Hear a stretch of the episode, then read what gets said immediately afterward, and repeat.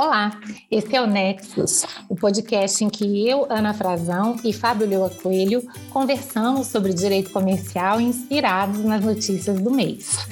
No episódio de hoje, a conversa será sobre as notícias do mês de outubro de 2021.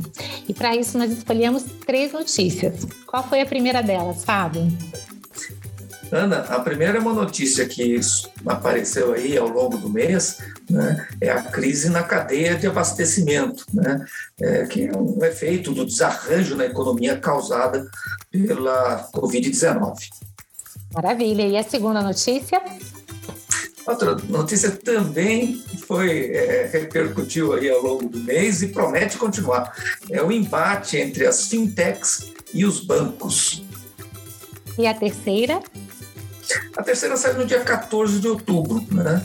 Os jornais publicaram que o Brasil ganhou uma disputa comercial que havia instaurado contra a Índia no âmbito da Organização Mundial do Comércio. Ou seja, uma pauta muito rica e diversificada. Sejam bem-vindas e bem-vindos. Bem, Fábio, a gente vai começar a nossa conversa de hoje com a notícia sobre as cadeias de semicondutores, ou seja, o problema dos chips.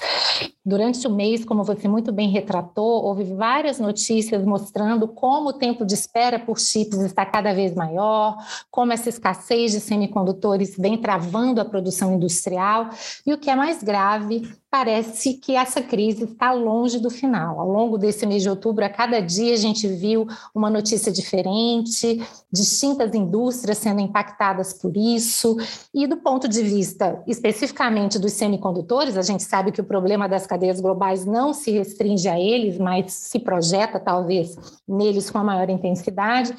Poucos produtores, a gente tem talvez mais da metade desses chips é, feitos por poucas plantas em Taiwan e Coreia do Sul e o fato da indústria não estar acompanhando o ritmo. O que, é que você acha disso, Fábio?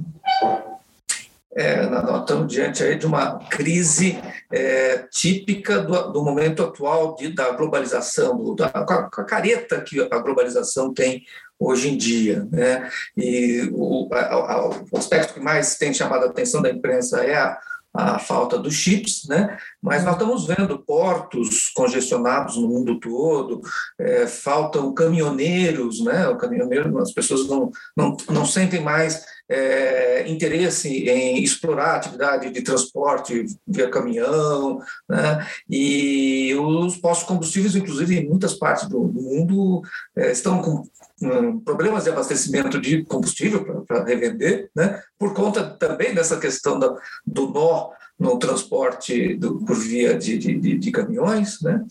E, e, o que a gente, modo que a gente pode falar, e tem se falado nisso mesmo, né? Numa crise da cadeia global de suprimento, da cadeia global de abastecimento, né? A causa disso é a, foi a, são as diferentes políticas de combate à pandemia do Covid-19 é, no nível dos países. Né? Cada país tem enfrentado é, essa pandemia ao seu modo, né? e não há uma coordenação global, né? os países não reconhecem, não, não delegaram à OMS ou alguma outra entidade internacional poderes para fazer um combate global é, da pandemia, né? E aí a gente agora está sentindo as consequências disso, né? Cada país, é, enfim, enfrentou, tem enfrentado de um jeito, está com uma realidade diferente e todos estão sofrendo por conta é, dessa inexistência de uma articulação é, global do combate à pandemia, né? A gente está bem diante daquele, daquela, daquela fórmula que é, se diz, né? Para os problemas da globalização só existe uma solução, mais globalização. Uhum. Esse é um ponto super interessante, né? E, e, enquanto você falava, eu lembrava até de uma reportagem da The Economist que mostrava que aquele navio que ficou é, é, entalado, por assim dizer, no canal de Suez, não deixava de ser uma metáfora de muitas coisas que estavam acontecendo nessas cadeias de, de suprimento. E que aquilo que era tão valorizado na globalização, que era exatamente essa divisão, terceirização, especialização, ou seja, você tem um mercado mundial, agora também poderia se transformar em uma fonte de vulnerabilidade. E é o que você disse, você tem uma crise como a pandemia que de certa forma, traz impactos em todos os países, você vai juntando com algumas vulnerabilidades, como China, crise de energia e tantas outras coisas, né, Fábio? E, e você certamente se lembra que uma grande discussão que aconteceu também em razão da pandemia foi a relacionada a, a, aos famosos IFAs, né, os ingredientes farmacêuticos ativos, que são fundamentais para a produção de vacina, que logo que a Covid chegou, o mundo viu que enquanto China e Índia estavam lá concentrando esse tipo de questão, os outros países não estavam, e, consequentemente, isso realçava muito a dependência desses países diante desses poucos produtores, ainda mais numa questão de crise, né? Agora, por que, que você falou que, diante dos problemas da globalização, mais globalização? Isso eu queria te ouvir um pouco mais. Ah, isso, isso, isso me parece a, a fórmula mais acertada para a gente se situar diante dos problemas hoje é, dessa envergadura. Né? Eu acho que primeiro a gente precisa relembrar que quando a gente fala em globalização, enfim, dos últimos, é, a partir da Segunda Guerra Mundial da, da, da, do século passado, lá dos anos 50, tudo, a gente tem duas formas muito marcadas, muito distintas de globalização. Né? Alguns teóricos até falam em globalização 1.0, que vai até até o fim do, do, do, do século XX, e globalização 2.0. São duas formas muito diferentes. Né? Porque a globalização começa com é, é, países vizinhos né, fazendo grandes negócios, grandes tratados, né, é, visando a criação de mercados comuns. Né? Então, você tem lá a, a, a União Europeia, né? criando na Europa, dos países que têm fronteira né? é, um com o outro, criando um mercado comum. Você tem o NAFTA, que fazia México, Estados Unidos e o Canadá. O NAFTA deixou de existir em 2018. Né? É, marcando mesmo que é, é temporal essa essa, esse tipo de globalização. E você tem o Mercosul, né? Brasil, Argentina, Uruguai, Paraguai, países vizinhos construindo mercados comuns. Esse modelo não existe mais, enfim, não se investe mais nesse tipo de globalização já há um bom tempinho, sei lá, 30 anos. Qual é a globalização 2.0? A globalização 2.0, é, os países olham para as cadeias global, globais de valor né? e procuram acordos com os países envolvidos nessas cadeias globais de valor, visando não a formação um mercado comum, mas visando a fluidez dessa cadeia é, de, de valor, essas cadeias globais de valor. Né? Então, sei lá, um automóvel hoje, não, você não pode dizer esse automóvel é alemão, esse automóvel é francês. Isso não existe. Né? Você tem o projeto feito num país, a marca vem de outro país, o financiamento vem de bancos de um pool de bancos de diversos países, né? A, o, o, o, uma tecnologia específica vem de outro canto do mundo, né? A fabricação, então, cada produto é fabricado, cada autopeça é fabricada num país, o automóvel é montado no outro, para ser vendido talvez no mercado que não participou de nenhuma dessas. Não, isto é a cadeia global de valor. Então, os países olham para essa cadeia e dizem: vamos fazer os acordos para que essa cadeia funcione bem. Claro, o Brasil está excluído de qualquer cadeia global de valor, né? porque, enfim, a gente tem essa nossa política fechada, essa estupidez de, de ficar pensando em, em, em, nacionalismo nessa hora, né? e, e, e então a gente está excluído disso, mas todos os outros países criam, uh, fazem acordos visando fazer com que essas cadeias globais funcionem. Né? E, claro, no automóvel, para pegar o mesmo exemplo, né, hoje em dia todo automóvel tem um chip. Né? E o, o chip ele é fabricado, como você falou, em alguns países é, do Sudeste Asiático, e um deles, a Malásia, ela é, é ela é especializada em embalar o chip. É um, local onde se embala o chip para mandar para o, o, o, adquirente mais barato em todo lugar do mundo. Então, o chip é feito não sei onde, vai para a Malásia para ser embalado, né? vai de avião, rapidinho, embala, no dia seguinte está entregue para o comprador. Mas o que aconteceu na Malásia? Né? Tá, tá, lá está um drama, a, a, brasileira não está dando suficiente é, atenção a isso. Né? Em 2020, tal como os demais países do sudeste da Ásia, né, a Malásia se saiu muito bem no, naquele primeiro momento de enfrentamento da Covid-19. Né? Houve casos é, com números muito assustadores, embora a, é, houvesse lá a presença da pandemia. Né? É, as mortes diárias na Malásia em 2020 nunca passaram de 300 pessoas, é um país de 32 milhões de habitantes. Pois bem, em 2021, Ana, a coisa, você vê a curva assim, é algo impressionante. Né? Atualmente morrem na Malásia mais de 24 mil pessoas por dia. Né? Só para ter uma ideia, o dia que aqui no Brasil nós tivemos o maior número de brasileiros mortos por Covid foi o dia 8 de abril de 2021, 4.249 brasileiros, numa população de 220 milhões de pessoas. Na Malásia, 32 milhões de pessoas estão morrendo 24, 25 mil pessoas por dia. Né? Eu, então, o que, que aconteceu? Durante 2020, as fábricas especializadas em embalar o chip não, não, não receberam demanda, né? É, e aí fecharam. Agora, em 2021, em que houve o aquecimento, houve a demanda, vamos, precisamos de, de, desse serviço aí, eles não têm como funcionar, eles estão sendo obrigados a fazer é, um, um, enfim, um lockdown mais rigoroso de todos, está tudo desorganizado lá na, na Malásia. Né? E, e, e, e, não é que rapidamente se consegue, ah, bom, então vamos embalar os chips lá, em outro país. Né? Se outro país não tem as plantas industriais né, as, as, fábricas, enfim, o pessoal habilitado, não tem a empresa que faça isso de uma forma também competitiva, com um custo é, razoável. Né? É. O, o, qual é a lição de tudo isso? Né? A lição é que uh, na pandemia estamos todos expostos aos mesmos riscos. Não, não adianta dizer, ó, oh, no nosso país está tudo bem. Enquanto houver um país no mundo que não esteja bem, ninguém está bem. Né? O combate à pandemia é global, tá? tem que ser global. Né? É, claro, houve outras pandemias, a pandemia do HIV, por exemplo, em que o, a repercussão na economia, essa pandemia ainda está por aí, mas essa repercussão na economia não é nenhuma. Né? Mas como a Covid-19, e teremos outras daqui a 10 anos, 20 anos, 30 anos, é, é, é inevitável que aconteça, né?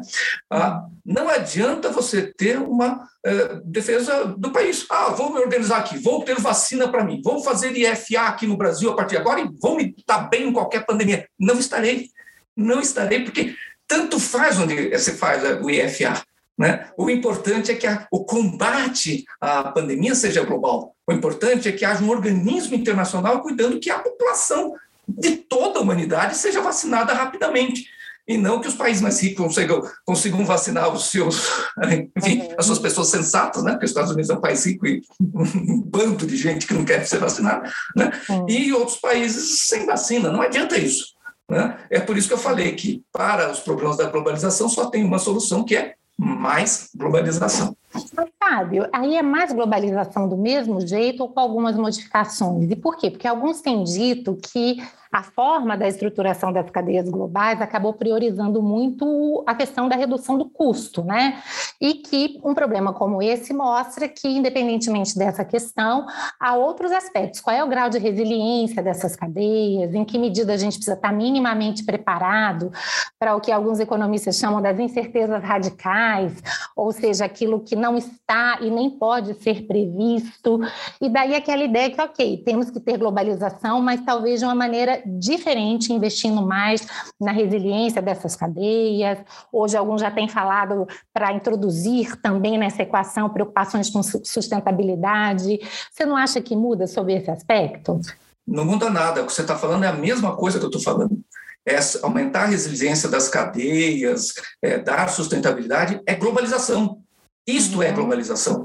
O que eu estou dizendo é que é necessária uma globalização mais aprofundada, mais Exato. inteligente. Tá? Exatamente. Estamos falando seja, a mesma coisa, não, não é? Perfeito. Não, é, não tá? eu concordo. Mas é só uma crítica ao modelo de, de cadeias até então existentes, né? Até porque alguns têm dito que olhar o mundo como um grande mercado também envolve ignorar aspectos geopolíticos que, independentemente de uma crise, precisam ser considerados também. Às vezes, em razão de um acirramento entre países, uma determinada cadeia pode ficar comprometida ou não.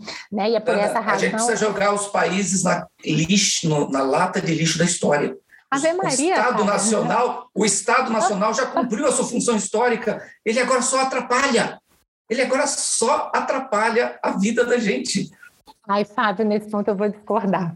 Eu vou discordar porque, veja, não só porque tem vários países que estão aproveitando esse momento né, das cadeias para pensar em fortalecer a produção nacional em alguns desses assuntos, né? E aí vamos falar Estados Unidos, Europa e, e, e etc. Mas, olha, essa, essa reportagem mesmo da The Economist, ela mesma admite uma atuação do Estado, e olha que a gente está falando de uma publicação liberal, né? Então ele até fala, olha, eu até acho que o Estado deve atuar em algumas situações, mas deve ser uma, uma, uma questão de exceção. Né? Temos que tomar cuidado para que uma interferência indevida do Estado não comprometa esses projetos. Então, você não acha que a gente vai precisar de um pouco de Estado aí para resolver o problema dessas cadeias? Então, é, perceba, Ana, que eu falei do Estado Nacional. O Estado Nacional é que já cumpriu a sua função na história. Uma coordenação global da economia, sem dúvida, nós, nós nunca podemos, prescindir disso.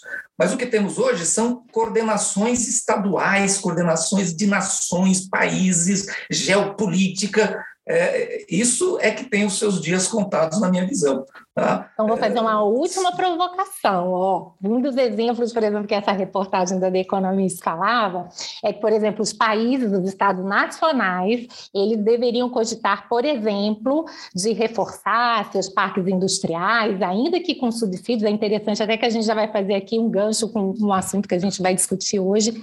Quando se tratasse, por exemplo, de insumos vitais que dependessem, às vezes, de pouquíssimos fornecedores ou um monopolista que, por sua vez, estivesse num país sujeito a um governo hostil.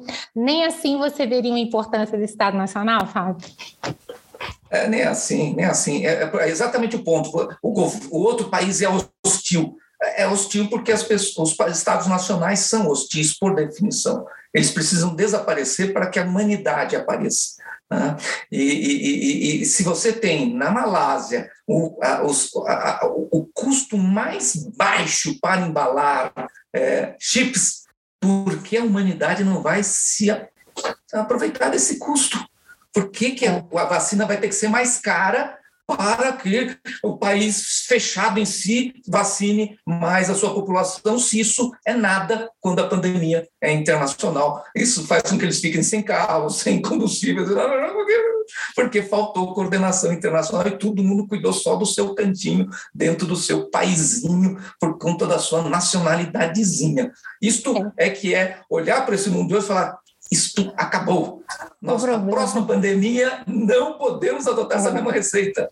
Com certeza. O problema é que essa coordenação internacional é difícil, né? É por isso que às vezes os estados ficam, bom, na ausência dela, ou nas imperfeições dela, vamos tentar minimamente aqui resolver o, o que o dá. Estado né? nacional, o Estado Nacional é que torna difícil.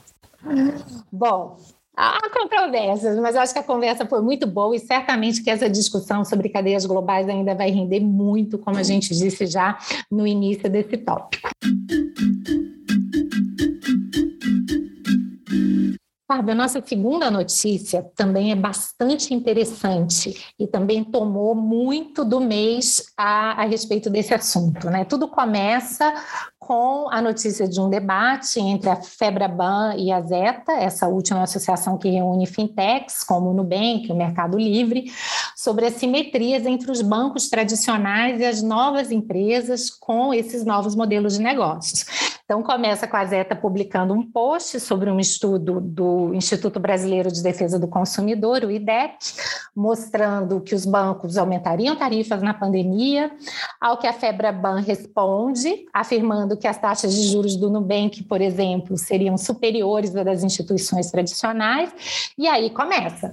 A Zeta faz uma tréplica, dizendo que os bancos não pagaram impostos em 2020 em razão dos créditos tributários, depois parece que a discussão, pelo menos da maneira mais ostensiva, se finalizou, mas continuou ainda pela imprensa, porque é, os incumbentes, né, no caso, as instituições financeiras tradicionais, dizem: olha, a gente tem mil exigências regulatórias que vão desde compulsório, capital mínimo, direcionamento de crédito, ônus trabalhistas, maior contribuição para fundo garantidor. Aí vem a Sintex e diz: não, a gente também não pode captar depósito para fazer empréstimo, tem que manter 100% de recursos de cliente em título público.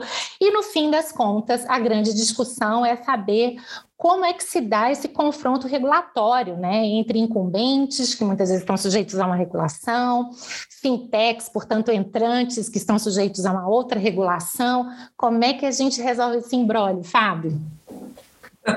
a gente resolve, se você quiser, eu já dou a resposta aqui. A gente resolve esse embrólio acabando com, com a moeda escritural fiduciária e estabelecendo a moeda digital soberana. Mas, enfim, até lá a gente vai, é, vai ter que conviver com essa, é, essas rusgas aí entre o que a imprensa chama de fintech, né? daqui a pouco eu, eu vou falar qual é a, a categoria jurídica específica dessas, dessas, desses personagens, né? e os bancos, os incumbentes né?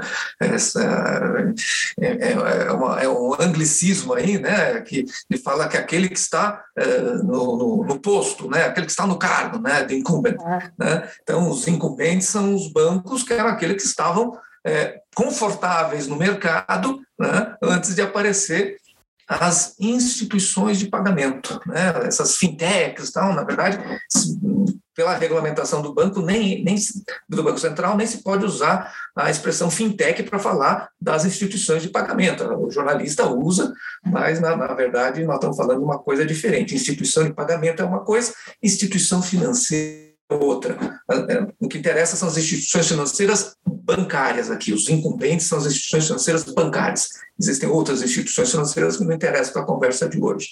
Né? Então, o, que está por trás disso? É aquilo que você falou, Ana. Né? Existe uma atividade, uma, é, é, uma atividade empresarial que só os incumbentes, só os bancos podem fazer, que é receber dinheiro em depósito, receber dinheiro em depósito de qualquer pessoa. Né? É, aí você vai dizer, bom, mas quando eu vou lá no, no Nubank, abro uma conta no Nubank, que é uma instituição de pagamento, é, eu estou mandando meu dinheiro para lá? É, na verdade, não. Na verdade, quando você abre uma conta no Nubank, você está mandando dinheiro para o Bradesco. Né? O Nubank, a instituição de pagamento, tem uma conta bancária no Bradesco. E todo o dinheiro de todos os clientes do Nubank, instituição de pagamento, está nessa conta bancária do Bradesco. O Bradesco é o único que pode receber depósito do Bradesco, Itaú, enfim, os incumbentes. incumbentes né? E quando eu mando um dinheiro para minha conta é, de pagamento no Nubank, é, o Nubank faz uma anotação lá de quanto, todo o dinheiro que ele tem na conta que ele tem no, Bradesco, quanto que é a minha participação, quanto que é o meu dinheiro. Né? É, então, é bem diferente, embora para o consumidor pareça que é tudo a mesma coisa, banco digital, é bem diferente é, sob o ponto de vista da regulação econômica. Né? Quando o incumbente tem essa essa essa, enfim, essa atividade que só ele pode atuar, né, receber dinheiro em depósito, né, é, é, só eles podem ter conta de depósito, conta bancária de depósito, né, isso dá uma vantagem competitiva extraordinária para os incumbentes. Tanto que os incumbentes estão em todas as posições dos arranjos de pagamento, Pega qualquer cartão de crédito, tem um banco que é emissor, um banco que é, é, é instituidor de arranjo de pagamento, um banco que é credenciador, estão todas as posições. No seguro, os bancos estão presentes lá, os seguradores, corretagem, todos os bancos estão também nessa. Então, receber dinheiro em depósito possibilita aos bancos, aos incumbentes, uma enorme vantagem competitiva. E, claro, é, do lado, junto com essa enorme vantagem competitiva, vem o temível, é, a temível crise sistêmica, né? ou seja, o banco só é banco mesmo se ele é, praticar as, as reservas fracionárias, ou seja, se parte do que ele recebe do, do, em depósito, ele emprestar. Né? Senão ele deixou de ser banco. Né? Enfim, né? E, e, e, por conta das reservas fracionárias, é, to, se todo mundo quiser o dinheiro que está depositado nos bancos, os bancos não terão dinheiro suficiente para pagar. Né? Então, é, o, o, o, existe o que se chama de crise sistêmica, uma corrida aos bancos. Eles precisam estar sujeitos a uma é, regulação bancária mais estrita por conta dessa vantagem competitiva que eles têm associada a esse risco que eles criam para a sociedade. Né? É, as instituições de pagamento não, não, não, não têm essa, não estão nem com essa mesma vantagem competitiva e nem estão é, nem a esse risco de corridas às instituições de pagamento. Né? É, é então, portanto, é mais que justificável que o regulamento seja diferente. Né? né? Mas, para fins de para o consumidor, eles estão competindo pelo mesmo consumidor. Né? Então, aí tem um problema aí, eles nenhum nenhum deles está gostando dessa situação aí. É, as instituições de pagamento invejam é, a, a, as vantagens competitivas dos bancos, os bancos invejam a, a, regulamentação mais frágil das instituições de pagamento, mas não dá nem para é. é atribuir vantagem vantagem competitiva para a substituição de pagamentos sem ir junto uma regulação macroprudencial mais pesada, né? e não dá para dispensar os bancos dessa regulação enquanto eles desfrutam dessa vantagem competitiva, né? Ou seja, não se pode ter apenas os bônus sem se ter os ônus, né? Que muitas vezes acaba sendo a pretensão dos agentes econômicos. Agora, Fábio, foi muito interessante o que você nos disse, até para mostrar que aqui estamos falando de situações muito diferentes. Mas é interessante que essa mesma discussão entre negócios mais tradicionais, vamos chamar de incumbentes, né, e novos negócios, também se coloca em outros mercados nos quais talvez as diferenças não sejam tão grandes, ou em alguns casos até com muitas semelhanças, né? É a velha discussão entre Uber e táxis, entre Airbnb e hotéis, que também, guardadas as devidas proporções, sempre se coloca assim, né? Quem já está no mercado, os incumbentes normalmente está sujeito a uma série de regulações, enquanto que os novos teriam espécie de uma vantagem competitiva por não estarem sujeitos também àqueles mesmos ônus. E aí, Aí a gente já tem uma discussão regulatória mais sofisticada?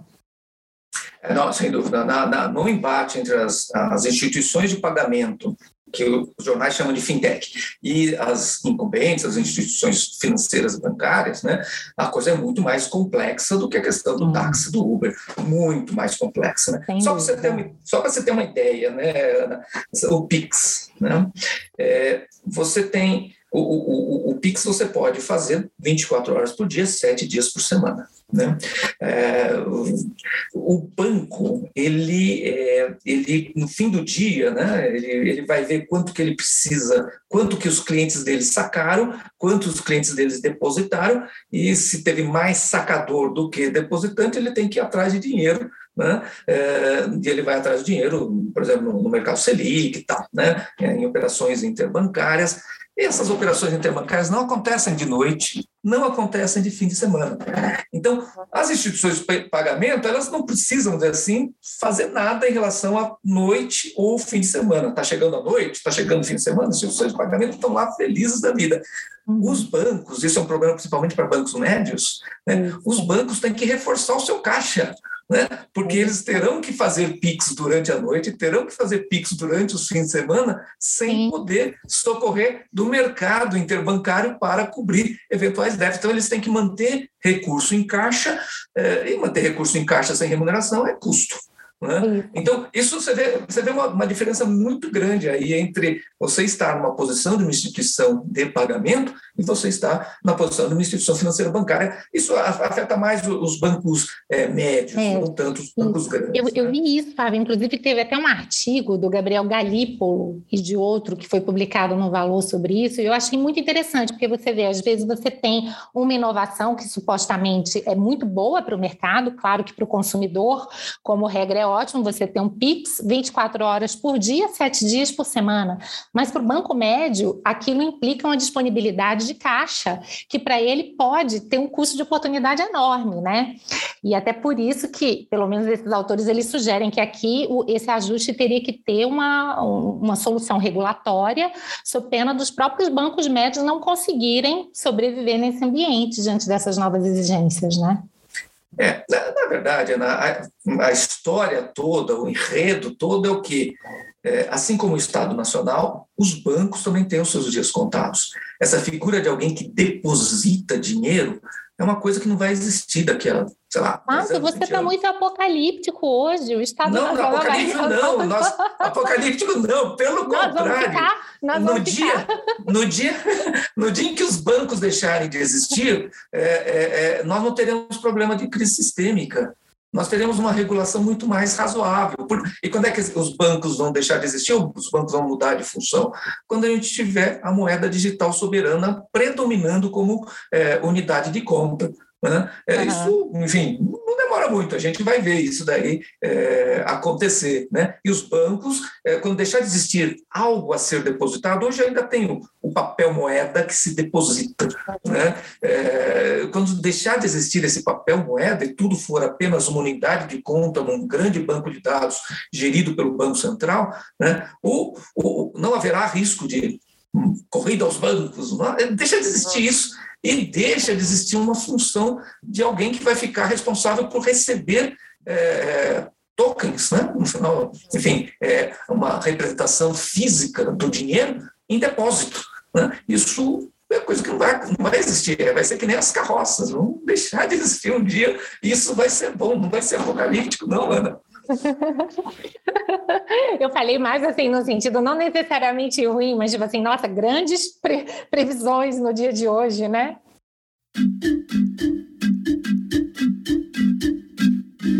O nosso terceiro e último caso diz respeito a uma notícia que foi divulgada no dia 14 de outubro sobre uma vitória do Brasil em uma disputa a respeito de cana-de-açúcar contra a Índia na Organização Mundial do Comércio.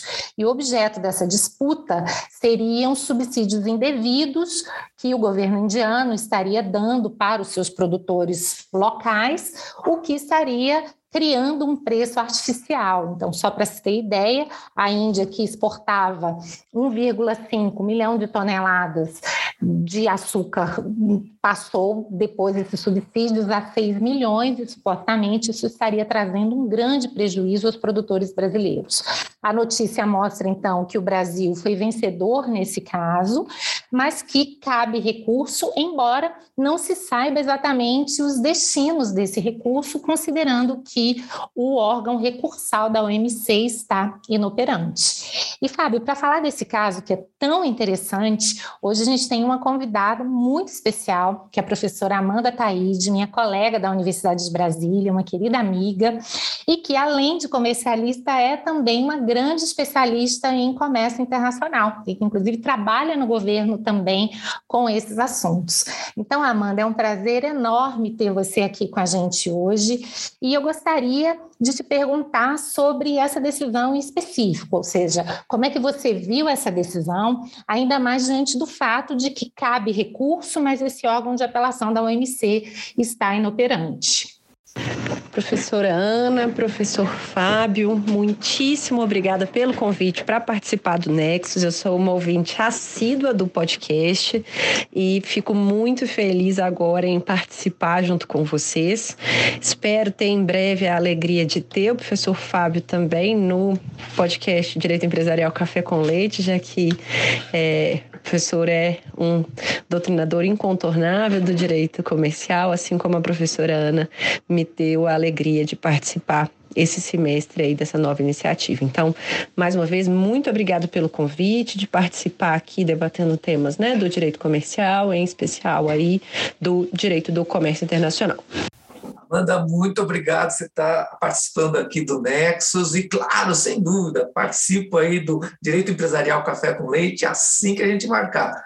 Tá? E, ó, tô, tô, tô aqui na expectativa para ouvir a sua resposta aí da pergunta que a Ana fez. Sobre o tema do contencioso Brasil e Índia, né, que foi levado aí ao OMC no produto do açúcar, é importante então dar uma contextualizada, né? Esse contencioso ele teve início é, em 2019. É, as informações né, públicas que são encontradas no site do é, site, no site do, do mapa, né? É, diz respeito, então, e do Ministério das Relações Exteriores, diz respeito, então, ao início de uma é, contestação dos subsídios concedidos, então, pelo governo indiano ao mercado do açúcar. De acordo com essa notícia, então, pública, é, haveria é, tendo como consequência né, dessas, desses subsídios uma redução dos preços internacionais do açúcar, dado que é, a, a Índia, que é o segundo maior exportador desse produto no mundo, é, teria aí uma maior competitividade né, nos seus preços, o que acabaria prejudicando os exportadores brasileiros, que são os grandes produtores, são os primeiros exportadores mundiais do produto é, essa notícia sobre a vitória né, é, do Brasil é, sobre a Índia, ela, é bom dizer, não é uma informação ainda é, que está disponível no site do OMC. É, então, é, qualquer informação que é, seja apresentada sobre esse tema, ela é ainda é, de jornal. Então, a notícia que saiu agora em outubro de 2021, uma notícia do Valor Econômico, que trata, então, dessa suposta vitória. Mais uma vez, não há é, relatório do painel é disponível no site do OMC. Então, o que que, que que a gente teria, e aí eu falo como professora né, da UNB e não como representante do Ministério, é, o que, que a gente teria aí como possíveis consequências, né, diante dessa vitória do Brasil com relação à Índia? É, a gente está num contexto hoje, como vocês já bem mencionaram, do, da chamada paralisia do órgão de solução de controvérsias da OMC, que é o órgão, então, que resolve né, essas disputas em um grau de recurso. Essa paralisia, ela vem desde dezembro de 2019, é, decorrente de um bloqueio, então, dos Estados Unidos para indicação de novos membros para o órgão de solução de controvérsias.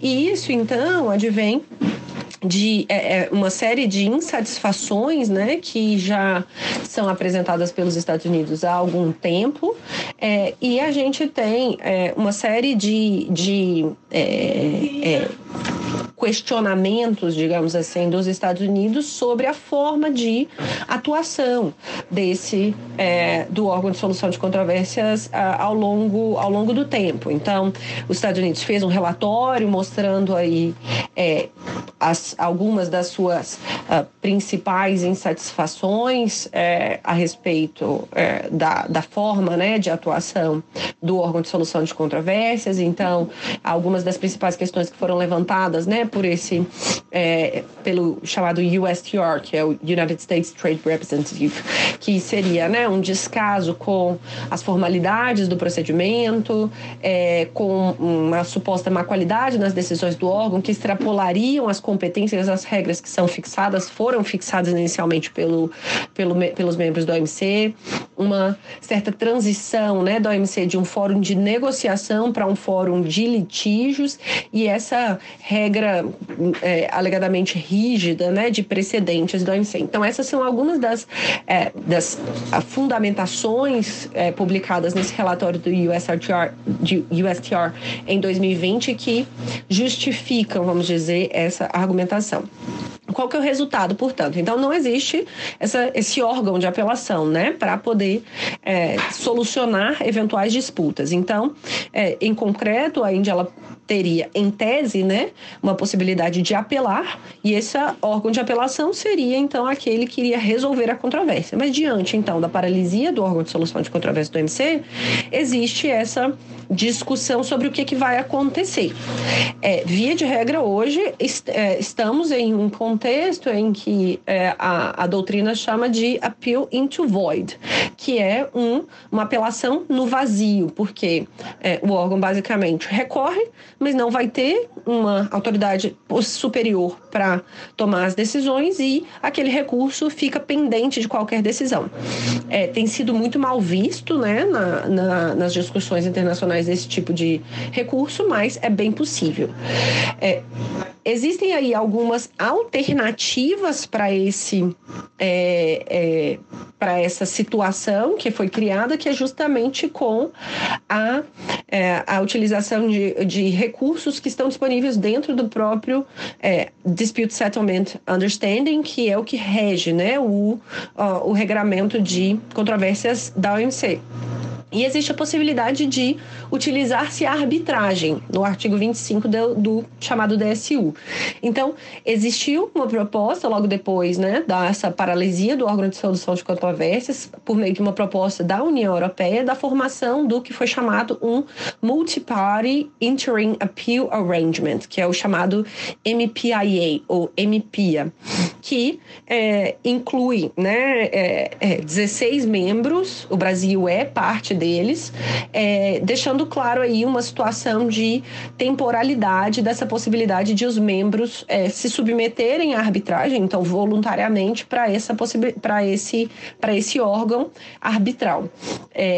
Na, entre os esses 16 signatários, né, é, a gente não tem a, a, a Índia como um dos signatários, então, é, é, nesse tipo de, de solução, é, se a gente tiver um eventual recurso, é, muito dificilmente, na minha é, opinião acadêmica, mais uma vez, enquanto professora da UNB, acredito que o MPIA seria uma solução para esse tipo de endereçamento. Amanda, minha pergunta vai um pouco mais amplo aí, não tanto em relação à vitória do Brasil nesse nesse contencioso. Né?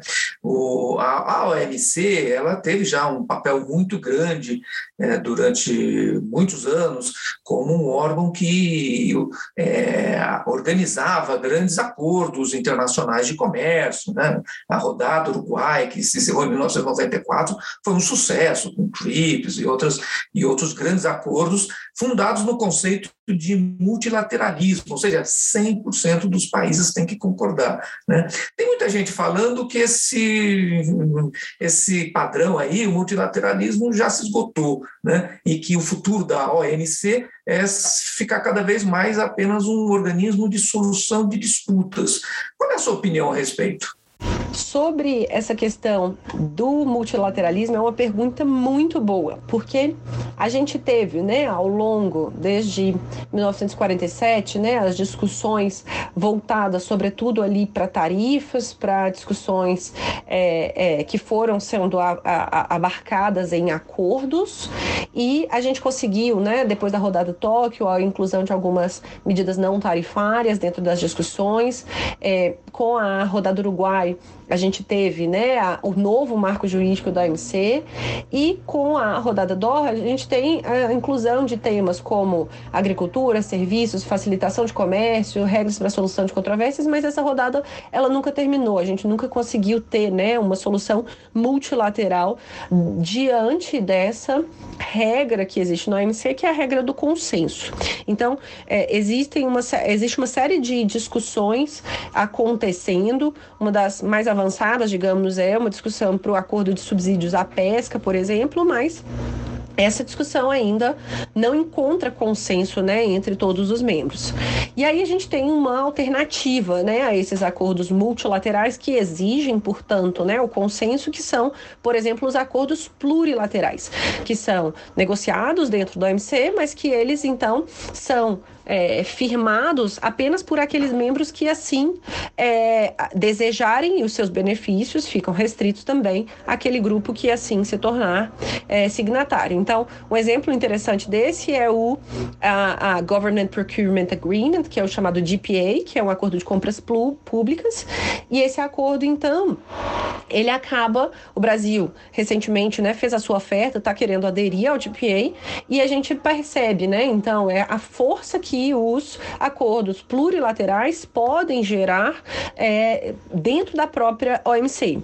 E a gente tem também uma discussão sobre acordos regionais, acordos, então, muito amplos que têm sido desenvolvidos, o que forma o chamado spaghetti ball, né, que é o, o, esse caos, esse meio caótico dos acordos internacionais, acordos de comércio internacional e também os acordos bilaterais. Então, o que a gente tem, né, como consequência, né, dessa chamada crise do multilateralismo, é, na minha visão, é uma é uma o fato de que discussões de temas que seriam muito importantes para avançar nas pautas né, de comércio internacional estão ficando aí fora da, da, da OMC. Então, temas como meio ambiente, como trabalho, como gênero, elas estão sendo incluídas, então, como é, é, cláusulas nestes acordos plurilaterais ou regionais. Então, existe né, uma, um questionamento: será que esses acordos regionais ou esses acordos plurilaterais eles então representariam uma, uma, um prejuízo ou uma ameaça, vamos dizer, né, ao multilateralismo? E a minha opinião é que não minha opinião é que esses acordos, em especial os plurilaterais, eles podem ser uma alternativa e uma bela alternativa que a OMC pode, então, encontrar para contornar é, é, resistências que existam de determinados países específicos à regra do consenso. E que, ao longo do tempo, né, mediante a adesão de mais é, é países a esses acordos plurilaterais, haja, portanto, uma movimentação silenciosa em favor da adesão a esses acordos plurilaterais, havendo, portanto, né, uma, um, um nivelamento dessas condições do comércio internacional.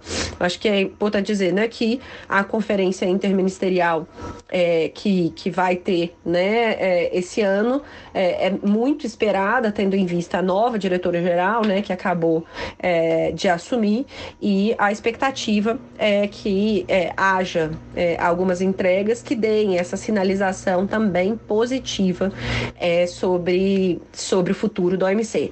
Eu confesso que eu sou uma entusiasta, acredito muito que é, soluções não só podem, como vão ser encontradas para esse futuro do comércio internacional.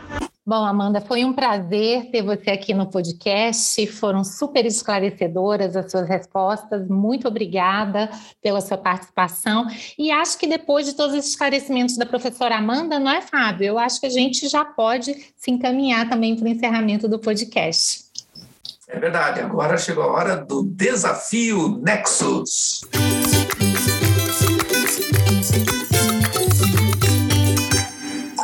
Ana, acho que da vez passada, no Desafio Nexus, nós acabamos fazendo uma pergunta muito difícil, viu? Porque só, só dois ouvintes acertaram a pergunta, só para lembrar, era é, em, em, quais dos entrevistados que a gente teve a honra de receber aqui no Nexus é, foram meus é, colegas de faculdade, meus colegas de turma. E a gente até deu uma colher de chá, né? não precisava responder os dois, já podia responder qualquer um dos dois que estava valendo. Né? Então a pergunta foi muito difícil, só dois ouvintes é, que acertaram a, é, a, resposta, né? o Zé Eduardo Cardoso e o Ernesto Tizirundik. Né? E aí, é, o, o, esses dois ouvintes nossos, que, aliás, prestigiam o Nexus há muito tempo, o Matheus e a Letícia, né? a gente decidiu, né, Ana, não, não vamos fazer sorteio, os dois vão ah. ganhar o volume 1 do do, do, curso de Direito Comercial, né, que é o livro que estava em, em, em, disputa nesse, nesse nexo, nesse desafio nexo. Né. Mais do que então, merecido, parabéns aí, Fábio. Mais merecido. Parabéns aí ao Matheus, parabéns aí à Letícia. Matheus, Letícia, parabéns e muito obrigada pela audiência, pelo carinho. E, Fábio, falando também em Desafio Nexus, qual vai ser o próximo mesmo? O próximo desafio é responder para que time torce a Ana Frazão. Olha só. Olha o time é. pelo qual a Ana Frazão torce. Mande a sua resposta para o nosso e-mail, o e-mail nexus.ucej.com.br. É, e participe aqui, concorra. A, concorra a qual prêmio aí, o Ana? O prêmio vai ser bom demais, gente. É o volume 2 do curso de Direito Comercial do professor Fábio Leoa Coelho, totalmente atualizado, já com essa recente lei do ambiente de negócios, portanto, está tudo lá, voto plural, todas as discussões. Mal saiu do forno, já vai direto aqui para aquele que ganhar o desafio.